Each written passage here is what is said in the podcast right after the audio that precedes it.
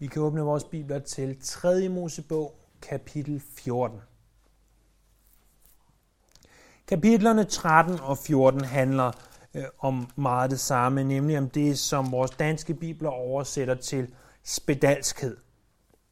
Som vi allerede så på sidste gang, så er udtrykket spedalskhed måske ikke det bedste udtryk, som man kunne oversætte med, fordi det er ikke spedalskhed i ordets bogstaveligste forstand, som vi tænker på spedalskhed. Det som øh, man kalder Hansens sygdommen, øh, eller øh, på latin lepra. Øh, det er ikke nødvendigvis alene den form for spedalskhed, der tales om. Det ses vi øh, temmelig tydeligt ved, at der kan gå spedalskhed i tøj, og som vi skal se i dag, spedalskhed i hus. Øh, og det er naturligvis ikke den samme form for spedalskhed, som øh, øh, som vi tænker på spedalskhed generelt set. Når nu det er sagt, så, øh, så er det jo temmelig overvældende, at vi har 59 vers i kapitel 13 og 57 vers i kapitel 14, der handler om de her hudsygdomme og øh, møl eller øh, råd og så videre i, i tøj og hus. Øh, det er ganske, ganske, ganske mange vers. Øh, jeg vil næsten våge påstå, at, at det er mindst lige så mange vers, som bjergprædiken i sig selv fylder. Det er i hvert fald tæt derpå. Og det er jo et eller andet sted ganske forstyrrende, øh, at, at vi har så mange vers om det her. Men som jeg tror, jeg også nævnte sidst, at når Gud lægger noget i sit ord, når han siger, jeg ønsker at bruge øh, over 100 vers på noget, jamen, så er det fordi, at det er noget, han fandt vigtigt.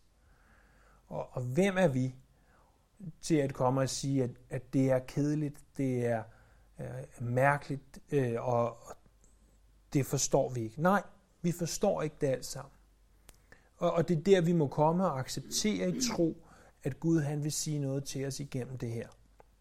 Jeg erkender blankt, at for mig er det langt nemmere at øh, læse bjergprædiken og måske ikke ja, forstå det, øh, acceptere det, eller hvad I vil.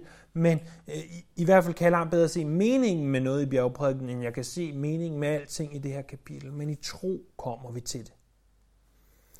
Når det så er sagt, så handler vers 1-32 om nogle ofre, der kommer efter, at man er blevet øh, erklæret ren øh, for spedalskhed.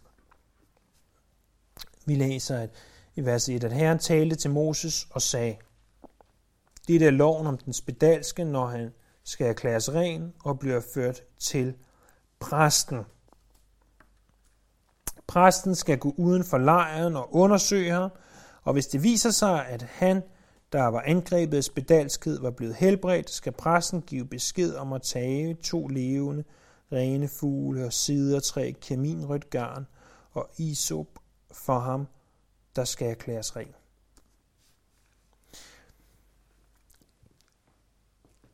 Lad os bare blive ved med at kalde det spedalskhed, selvom det ikke nødvendigvis er det tekniske udtryk. Men, men forestil dig, at, at du har været syg med spedalskhed, og det, det gjorde i det her tilfælde, at du blev udstødt. Du var nødt til at gå uden for lejren. Du kunne ikke være sammen med andre mennesker, der ikke var syge. Og vigtigst af alt, du kunne ikke være sammen med Gud. Du kunne ikke øh, nærme dig øh, det hellige telt, tabernaklet. Så du bliver sendt udenfor. Så pludselig så ser du, nu er jeg ikke spedalsk mere. Og så får du sendt bud til præsten, og præsten kommer ud til dig uden for lejren. Uden for lejren. Det er vigtigt det her, det er uden for lejren. Og, og han undersøger dig så og siger, det er rigtigt. Det, det er slet ikke det samme, som, som det jeg tidligere har set. Og hvad er det så, der skal ske, når, når det opstår? Bemærk, at der ikke står, at præsten går hen og helbreder ham. Præsten beder ikke engang for ham. Præsten udfører ikke nogen former for helbredelsesritualer. Øh, der er ikke, der er ikke tale om en læge så meget som en, der bare konstaterer, du er syg eller rask.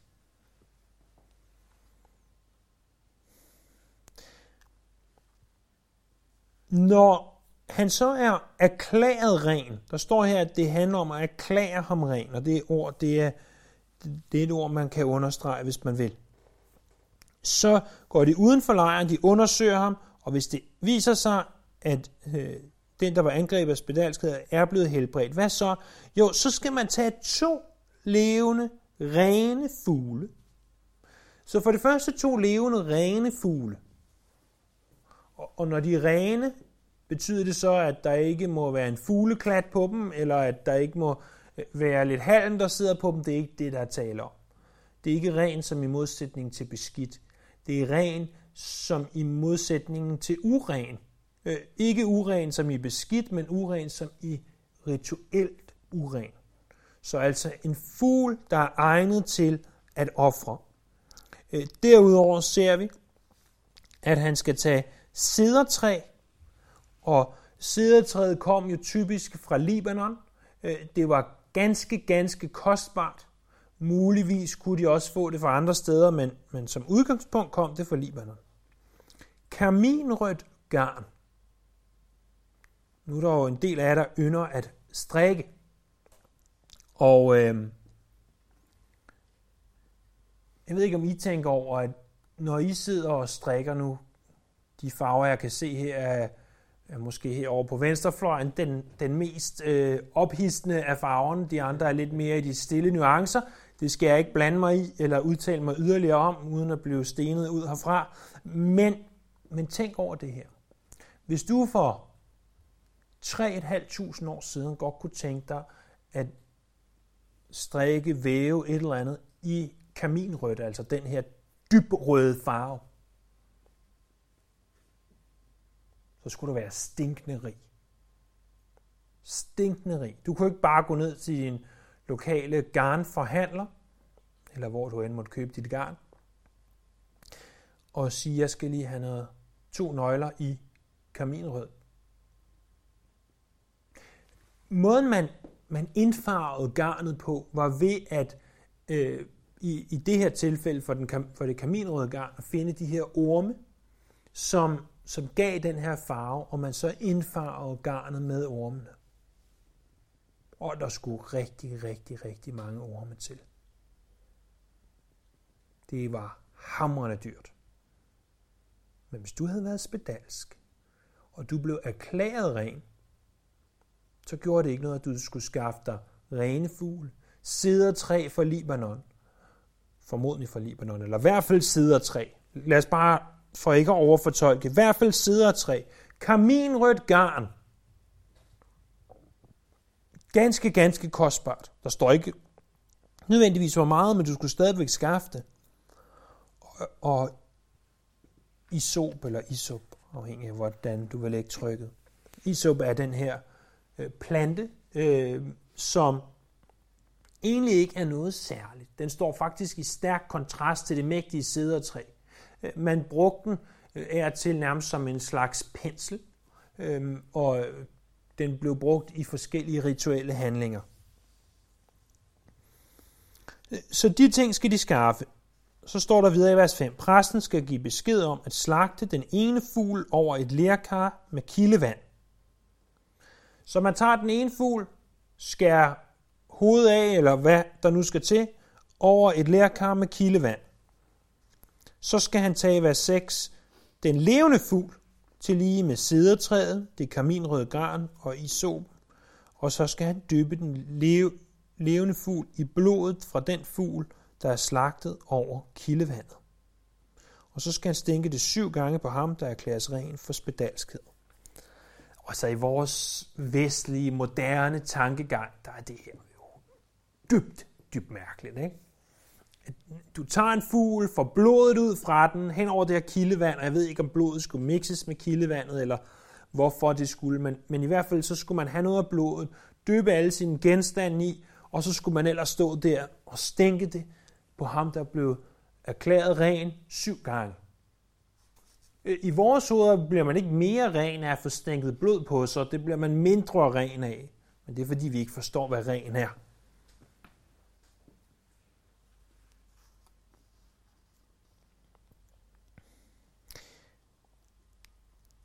Midten af vers 7. Han skal erklære ham ren, og så skal han lade den levende fugl flyve ud i det fri. Øh, vi er ikke sikre på, hvad det her øh, går ud på. Men en gammel bibelkommentator, Kiel, tysker, han, øh, han siger, at den fugl, der sættes fri, den symboliserer, at den rensede for ny kraft. Hvorimod den fugl, der bliver slået ihjel, den viser, hvad der havde været sket med den, der tidligere var syg, hvis han ikke var blevet helbredt. Måske. Måske.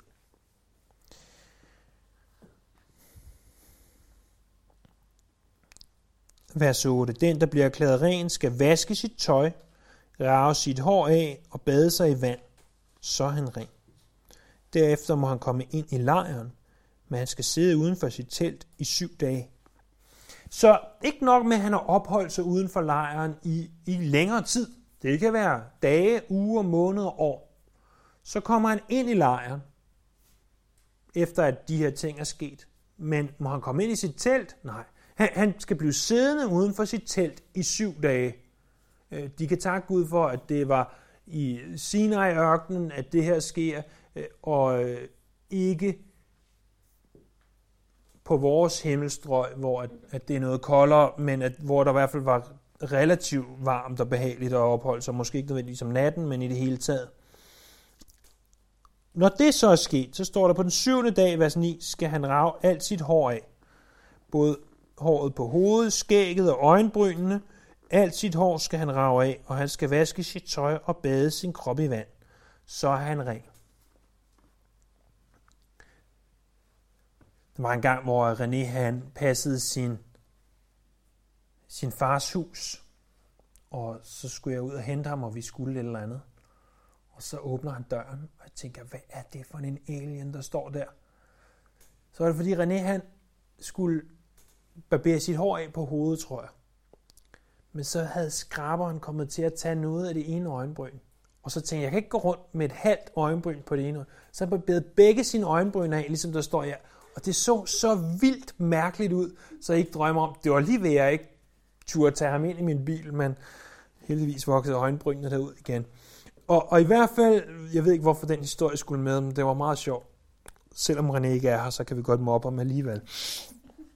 Øhm, så kan han jo fortælle mig, om han nogensinde har hørt det her. Så kan vi teste ham og se, om han rent faktisk lytter til det, når han ikke kan være her. Øhm, de skulle barbere alt kropshåret af. Og igen, det, jeg, vil, jeg kan simpelthen ikke understrege nok, at det er jo ikke for at, at blive ren i den forstand, vi forstår at blive ren. Det var for at symbolisere, at, at alt skulle væk. Vi skal have renset det alt sammen væk. Især rent åndeligt.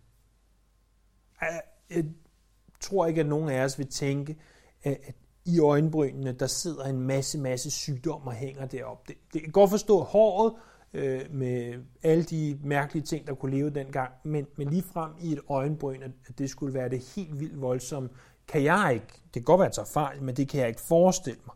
Men alt kropshår, og jeg, jeg går ud fra, at, at der i det her også menes kropshår på resten af kroppen, at, at det simpelthen skulle væk alt sammen. Og så står der, når han har gjort det, så er han ren. Den her mand, han går fra at være uren. Når du er uren, så har du ikke fællesskab med for det første andre mennesker, men slet ikke med Gud. Det er kun dem, der er rene, der kan have lov til at have fællesskab med Gud. Den måde, hvorpå de blev rene, det var, at de gik fra at være urene til at være rene. Når de er rene, så kan de igen begynde at have fællesskab med Gud. Når du er ren, så kan du enten være almindelig, eller du kan være hellig. Så hvis du forestiller dig, at den her person var en præst, som, som var blevet spedalsk, det kan ske selv for præster, så øh, vil han være blevet sendt uden for lejren, og sige, du er spedalsk, du er uden for lejren, og han siger, oh, nu er jeg ikke spedalsk mere, han sender efter en af sine præste buddies, og præste buddyen, han kommer og tjekker, det er rigtigt, du er blevet helbredt. Gennemgå alle de her øh, relativt mystiske ritualer. Øh, sidde foran sit telt i syv dage. Igen rav alt håret af, og så videre. Og nu er han lige pludselig ikke uren mere, nu er han ren. Men i det tilfælde, der er han stadigvæk almindelig. Så kan han så gå ind og blive indviet ind for Gud og gennemgå præsteritualerne, og derved kan han blive hellig og skal bære de hellige klæder og få lov til at gøre de hellige gerninger. Det er ganske essentielt i 3. Mosebog at forstå det her. Øh, forskellen på ren og uren og almindelig og hellig. Alt er som udgangspunkt almindeligt. Det kan blive ophøjet til at være helligt. Vi læser videre i vers 10, at den 8. dag skal han tage to lydefri vederlam og et årgammelt lydefrit gimmerlam, og som afgrødeoffer skal han tage tre tiende dele efa fin mel rørt op i olie og en lok olie. Så skal den præst, der erklærer ham ren, fremstille ham, der er erklæret ren, sammen med disse ting for herrens ansigt ved indgangen til åbenbaringsteltet, og præsten skal tage det ene lam og bringe det som skyldoffer sammen med olien og foretage svingningen for herrens ansigt. Lad os lige holde der et øjeblik. Så nu er personen ren. Og han kan igen tillade sig at komme med offer. Ikke bare kan han tillade sig det, han kræves det. Og han skal tage to lydefri, altså to vederlam uden fejl. Han skal tage et årgammelt lydefrit gimmerlam, og så skal han tage det her afgrødeoffer. Afgrødeofferet består af 3 dele efa fin mel. Øh, en hel efa, det er 22 liter, så 3 del, det er altså cirka 6,6 liter eller kilo mel. Det skulle røres op i noget olie, Mængden af olien, det var en log. En log, det er et hebraisk ord, øh, som udgør 3 deciliter. Så blev I så kloge. Øh, og så, så fik øh, personen, der altså tidligere havde været uren, han får nu lov at stå foran tabernaklet. Og så bliver der Øh, det ene lam bragt som et, et skyldoffer. Og øh, der bliver foretaget svingning. Det er der, hvor de tager noget af kødet og står og svinger rundt med det. Øh, muligvis i form af et kors. Og så står der videre i vers 13, han skal slagte lammet på stedet, hvor man slagter syndofferdyret, det er altså foran tabernaklet, og brænderofferdyret på det hellige sted. For skylderofferet tilfalder præsten ligesom syndofferet, det er højhelligt. Og når noget er højhelligt, så betyder det, at præsterne må spise det. Præsten, vers 14, skal tage noget skyldofferdyrets blod og stryge det på den højre øreflip på ham, der er erklæret ren, og på hans højre tommefinger på hans højre store tog. Så skal præsten tage noget af olien og hælde det ud i sin venstre hånd, og præsten skal døbe sin højre finger i olien, som han har i venstre hånd, med sin finger og stænke noget af olien syv gange for herrens ansigt. Resten af olien, som man har i hånden, skal præsten stryge noget på den højre øreflip på ham, der er erklæret ren, og på hans højre tommefinger og på hans højre store tog, oven på blodet fra skyldofferdyret.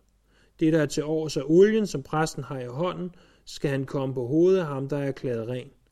På den måde skaffer præsten ham soning for herrens ansigt. Så skal præsten ofre syndofferdyret og skaffe ham, der er erklæret ren soning for hans urenhed.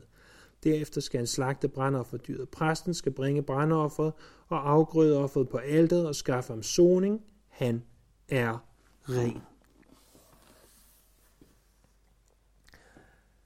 Med andre ord, der er nogle ritualer, og de skulle gennemgås. Og i det her tilfælde, der er det altså blod, der skal smøres på højre øreflip, højre øh, hånd, højre tommefinger og højre store tog. Og det var også det, vi så, da præsterne blev indsat. Og, og det er jo formodentlig noget, der tegner til at vise os, at øh, øret er helligt, altså det vi hører, det vi gør med vores hænder, og der hvor vi går hen med vores fødder. Det er den bedste symbolik, vi i hvert fald umiddelbart kan se i det. Og så gør de også det her med olien. Det gør ikke, at de bliver hellige. Bemærk det. De her mennesker som har været spedalske, de forbliver i de her tilfælde almindelige. Der står ikke noget om, at de bliver helliget ved det. De bliver ikke noget specielt ved det. De forbliver almindelige, men de bliver zonet. Der bliver altså dækket over deres synd.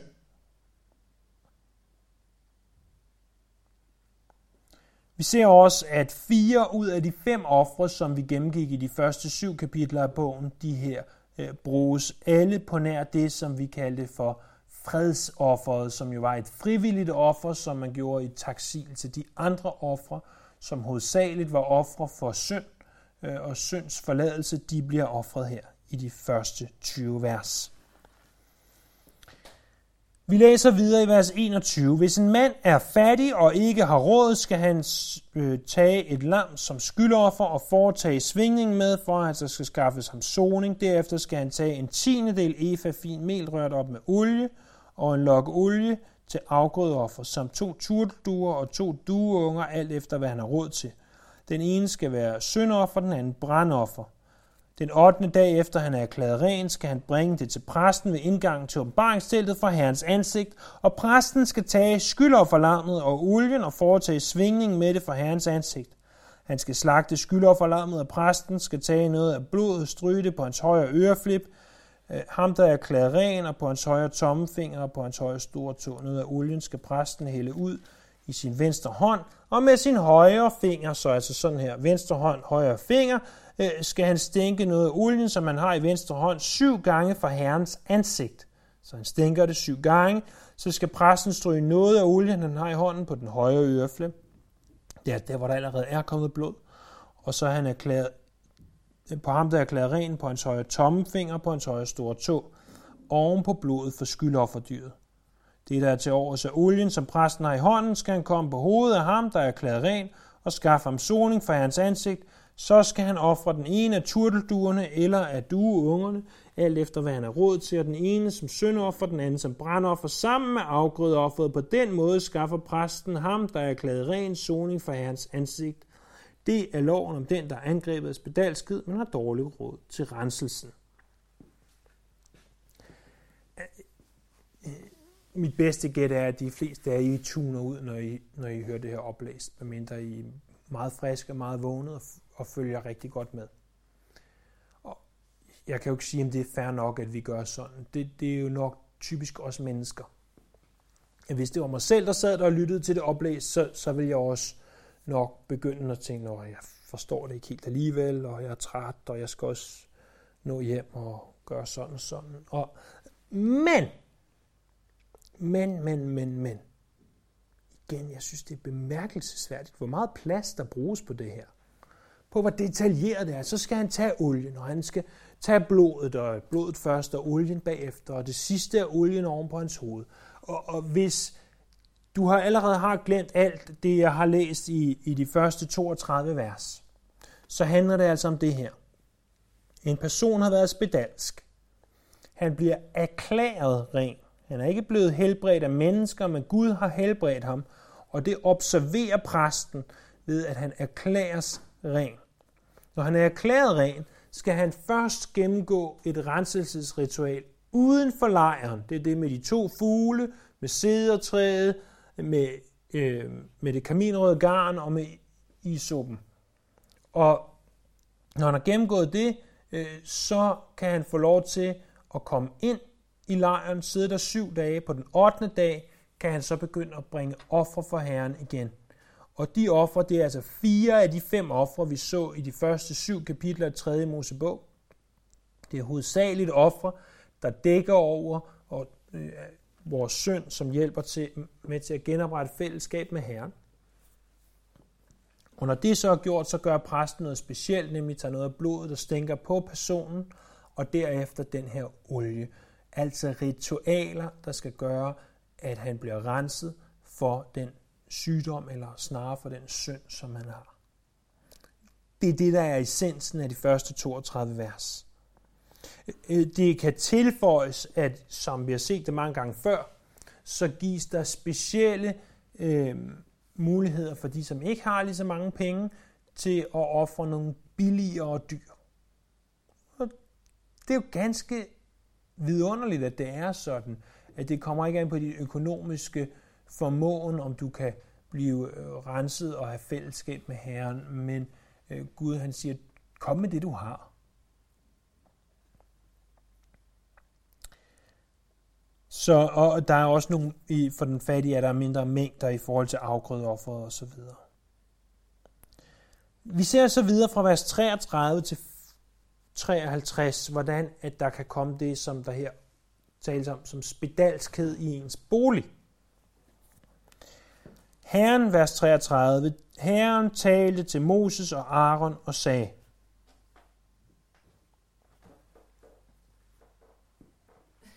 Hvordan vil du have det, hvis du var Moses og Aaron, og Gud begynder at tale til dig om spedalskhed i boligen? Åh Gud, kunne du ikke tale til os om, om blodet, der zoner? Kunne du, kunne, du ikke, kunne du ikke tale til os om din hellighed? Men Gud siger nej. Lad mig tale til dig om spedalskhed i boligen. Hvorfor var det så vigtigt, at, at Gud ikke bare taler til Moses, men også til Aaron? Fordi Aaron, han repræsenterer præsterne. Og præsterne, de var nødt til at vide, hvad der var rent og urent. Det så vi tilbage i kapitel 11. De var nødt til at kunne skælne.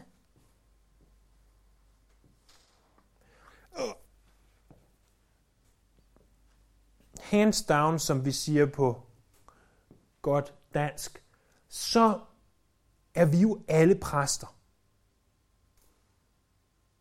Jeg synes, det er så paradoxalt, at, at man i den lutherske kirke øh, ophøjer nogle få mennesker til at have titlen præster, når det var netop var Luther, der kæmpede for øh, hele kirkens præsteskab. Men lad det du være. Peter skriver, at I er alle præster, I er et helligt præsteskab. Så vi er alle sammen præster i en forstand. Og vi er alle sammen kaldet til at kunne skelne imellem det, der er rent og urent. Kan du det? Kan du sige, det her, det bør jeg ikke røre ved. Det her, det er okay. Det her, det er ikke godt. Det her, det er godt.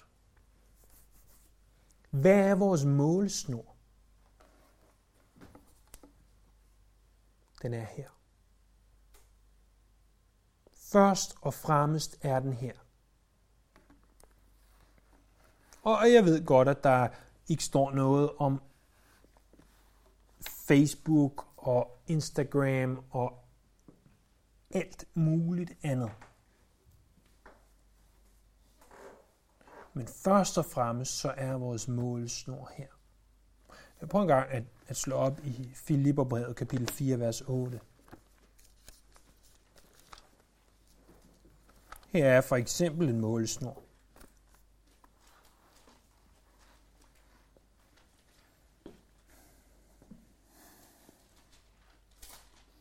Paulus skriver til menigheden i Filippi, kapitel 4, vers 8. I øvrigt, brødre, alt, hvad der er sandt, hvad der er edelt, hvad der er ret, hvad der er rent, hvad der er værd at elske, hvad der er værd at tale godt om. Kort sagt, det gode og det rosværdige, det skal I lægge jer på sinde.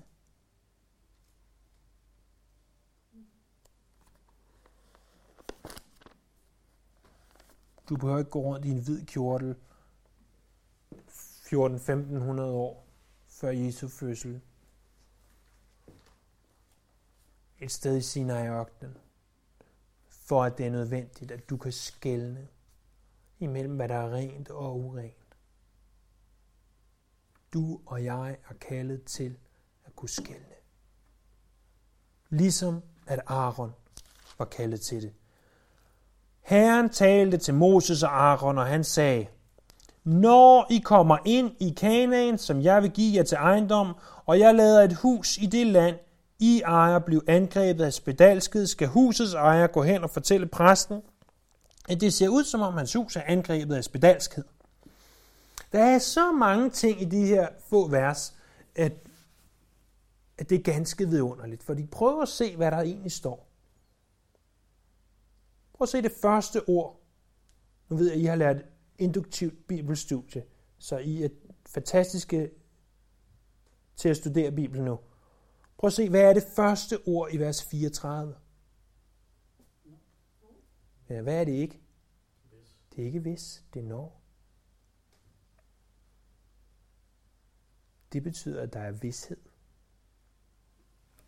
Øh, ligesom jeg kan sige, når det regner i morgen, fordi vi ved, at det garanteret vil regne i morgen. Ikke? Øh, der, der er vidsthed, der er endnu større vidsthed her, for det er Gud, der siger det. Når I kommer ind i Kanaan.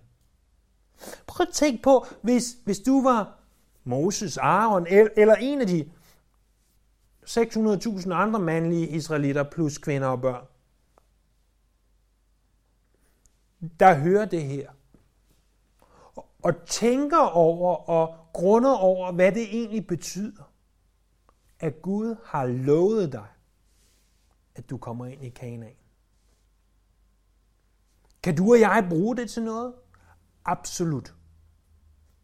Absolut. Fordi du kan tage andre af Guds løfter, og så kan du sige, hvad han har sagt, og find selv, ikke find selv på dem, find dem selv, vil jeg hellere sige. Find dem selv, og sige, hvad har Gud sagt med vidshed, at sådan er det. Ligesom han siger, når I kommer ind i Kanaans land, det er ikke noget, der er måske, det er noget, der er sten sikkert. I vil komme ind. Og, og prøv at tænke på, da Josva, han sammen med, med præsterne og de andre træder det første skridt ud i Jordanfloden, når den stopper, og de kommer over ind i det forjættede land. Kan jeg vide, om nogen af dem har stoppet op og tænkt på, når jeg der i 3. Mosebog kapitel 14, der stod jo, når vi kommer ind i Kanaans land. Jeg går klar at de ikke havde kapitler og vers nummereringer, men bare sådan for at sætte det i relief. Når. Er der ting i dit liv, hvor du glemmer, at Gud har sagt når i stedet for hvis? Jeg kan godt komme i tanke om en to-tre stykker. Øh, måske du kan det samme. Når I kommer ind i Kanaan, som jeg vil give jer til ejendom. Igen, hvis du var Josva med hans flok der, der går ind, og så tænker, nu skal vi indtage Kanaans land. Men det er jo ikke det, der står. Der står, som jeg vil give jer. Som jeg vil give jer. Taler det ikke om, at værket ikke er vores, men at værket det er Guds? Vi giver det til ejendom. Og jeg lader det hus i det land, I ejer, blive angrebet af spedalskhed. Så I vil komme ind i Kanaan, jeg vil give jer landet, og I vil få huse der. Hvorfor er det interessant, at det første er på det tidspunkt? Jo, fordi nu, hvad bor de i nu? Der bor de i telte. Så når I kommer ind og får en mere permanent bygning, øh, som er det, der typisk vil kunne gå det her øh, spedalskhed, som vi jo nok må indtage en eller anden form for øh, svamp og rød og øh, noget i den retning, øh, det vil ske. Men han siger også, at, at jeg kan lade det her ske ved jeres hus.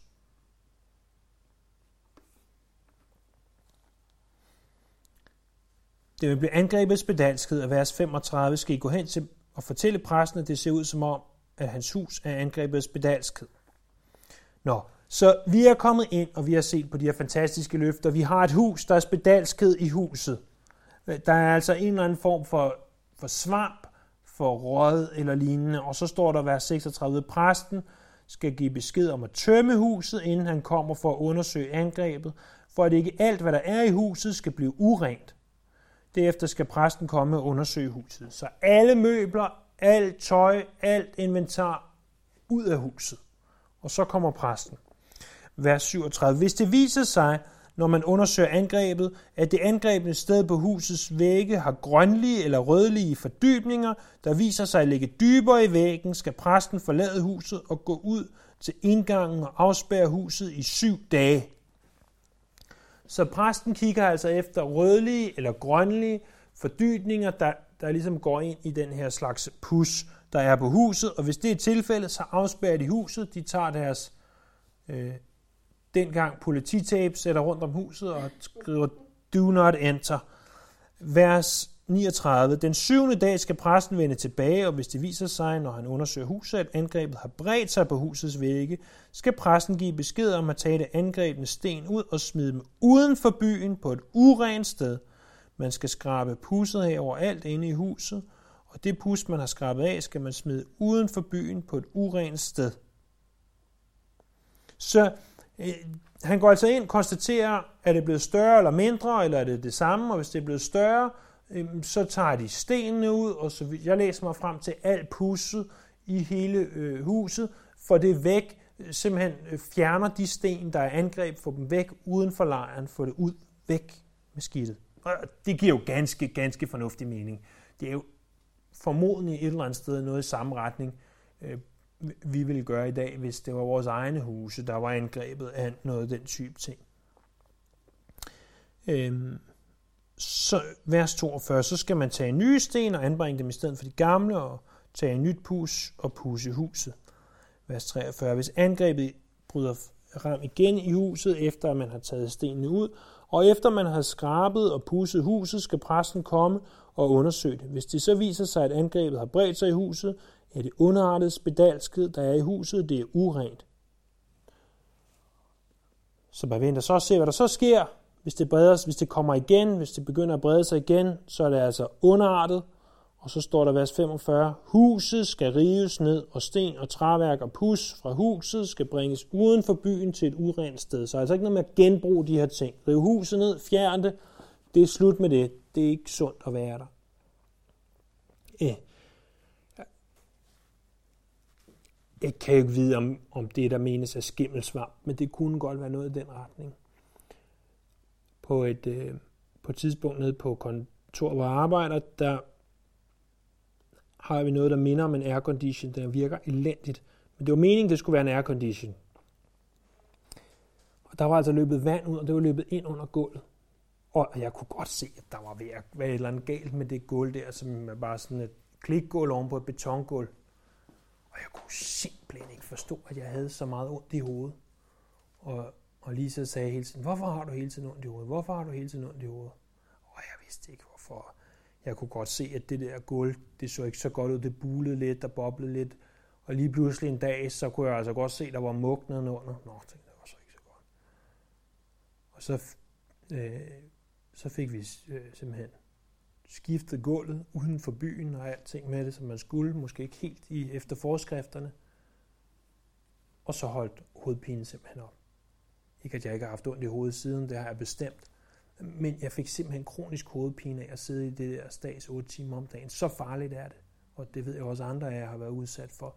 Så det er jo ikke, det er jo ikke bare for sjov, han siger det. Det er jo ganske givet helbredsskadeligt at, at bo i, i sådan noget her.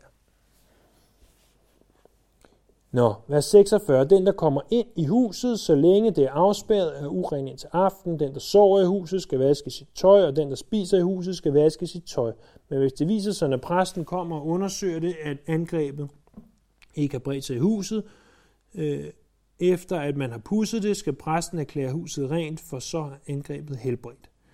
For at rense huset for synd skal han tage to fugle, sæder, tre kaminer, garn og isop, han skal slagte den ene fugl over lærkar med kildevand, og så skal han tage sædetræet i somen og kaminrød garn og et levende fugl, og døbe det alt sammen i kildevandet med blodet fra den fugl, der er slagtet, og stænke det syv gange på huset. Han skal rense huset for synd med fuglens blod, kildevandet, levende fugl sædetræet i sopen og det kaminrøde garn, og så skal han lade den levende fugl flyve ud af byen, ud i det fri. På den måde skaffer han huset soning, så er det rent. Og, og det her, det er jo ganske næsten nøjagtigt det samme, som vi så efter, at et menneske var angrebet og spedalsket. Det er de samme genstande, og det er den samme procedure. Og så ser vi så i vers 54-57 en opsummering af loven om spedalskhed. Det var loven om alle angreb af spedalskhed, skov, spedalskhed på tøj og huse. Hævelse, udsletter lyse pletter til belæring om, hvornår noget er urent og hvornår noget er rent.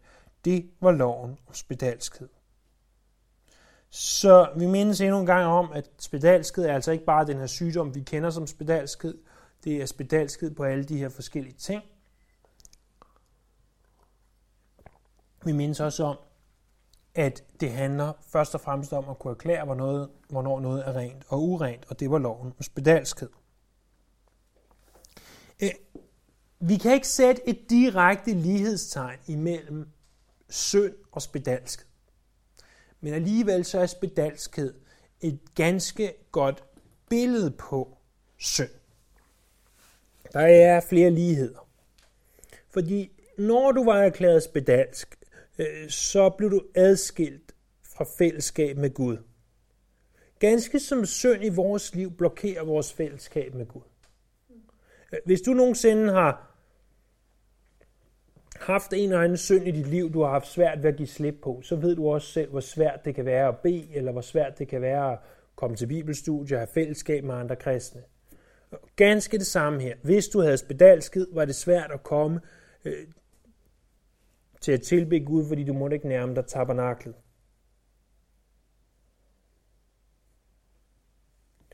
Så kunne man blive erklæret ren for sin spedalskhed.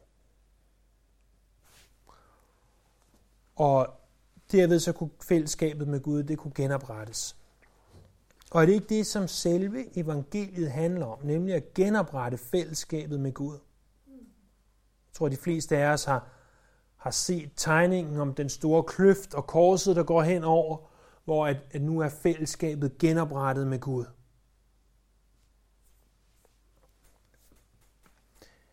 Men også når vi har specifikke sønder i vores liv og vi har behov for at få genoprettet vores fællesskab med vores frelser, så kan vi komme til ham.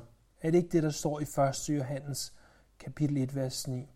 Når vi bekender vores synder, er han trofast og retfærdig og tilgiver os vores synder og renser os for al uretfærdighed.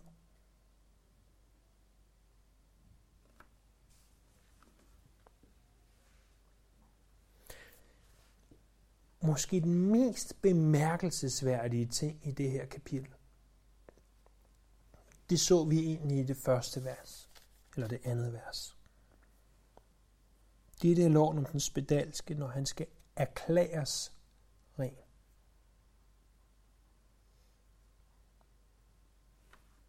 Der var ikke nogen måde at gå hen og blive helbredt på. Du kunne ikke gå hen til din lokale heksedoktor og købe de rigtige urter og drikke dem og blande dem i det rigtige forhold, og så have sikkerhed for, at du blev helbredt. Du kunne ikke øh, tage til helbredelsesmøde og håbe på at blive helbredt. Du havde et eneste håb. Det var, at Gud ville helbrede dig. Et eneste håb. Og så finder jeg det så interessant, at da Gud selv kom her til jorden, der næsten opsøgte han de spedalske. Prøv at lytte fra Lukas kapitel 17. Lukas kapitel 17, vers 11, hvor der står, under sin vandring mod Jerusalem, fulgte han grænsen mellem Samaria og Galilea. Da han var på vej ind i en landsby, mødte han ti spedalske. De blev stående langt fra ham og råbte, Jesus, mester, forbarm dig over os. Da han så dem, sagde han, gå hen og bliv undersøgt af præsterne. Og mens de var på vej derhen, blev de rene. Men en af dem vendte tilbage, og da han så, at han var blevet helbredt, han priste Gud med høj røst og kastede sig på sit ansigt for Jesu fødder og takkede ham. Og det var en samaritaner. Jesus spurgte, var der ikke ti, der blev rene? Hvor er de ni? Er der kun denne fremmede, der er vendt tilbage for at give Gud æren? Og da han sagde til ham, stå op og gå herfra, din tro har frelst dig.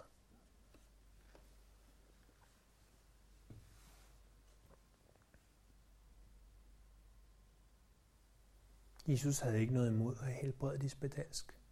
Faktisk så står der, at han kom for at opsøge det, som var sygt det som var fortabt, det som havde behov for hjælp. Og er det ikke en vidunderlig kontrast, at i den gamle pagt, der må du bare håbe på, at Gud vil helbrede dig. Men i den nye pagt, der kommer Gud til dig og siger, jeg ønsker at helbrede. Jeg ønsker at erklære dig ren. Hvordan, siger du?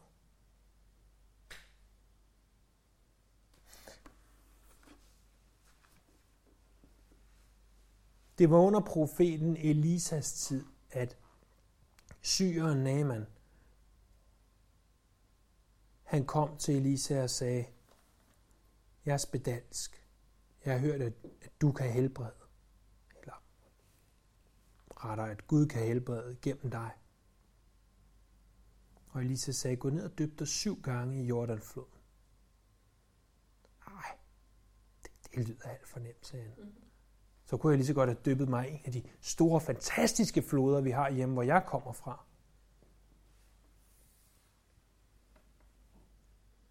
Han gjorde det alligevel og blev ren. Og når jeg siger hvordan, så håber jeg, at I alle sammen kender svaret.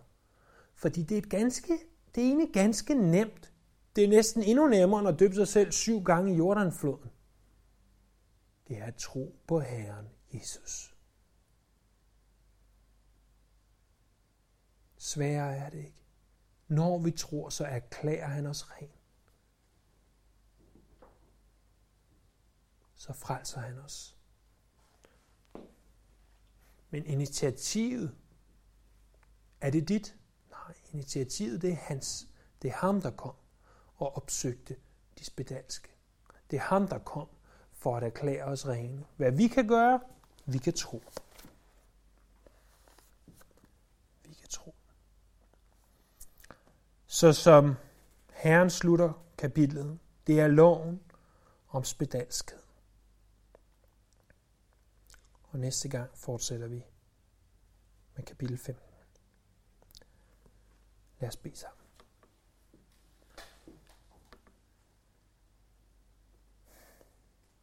Himmelske Far, tak at du sendte din enborne søn for at frelse os, for at opsøge det fortabte, for at opsøge syndere som os, for at helbrede os. Og vi tilbeder dig nu her. Vi lover dig, vi ærer dig, og vi priser dig.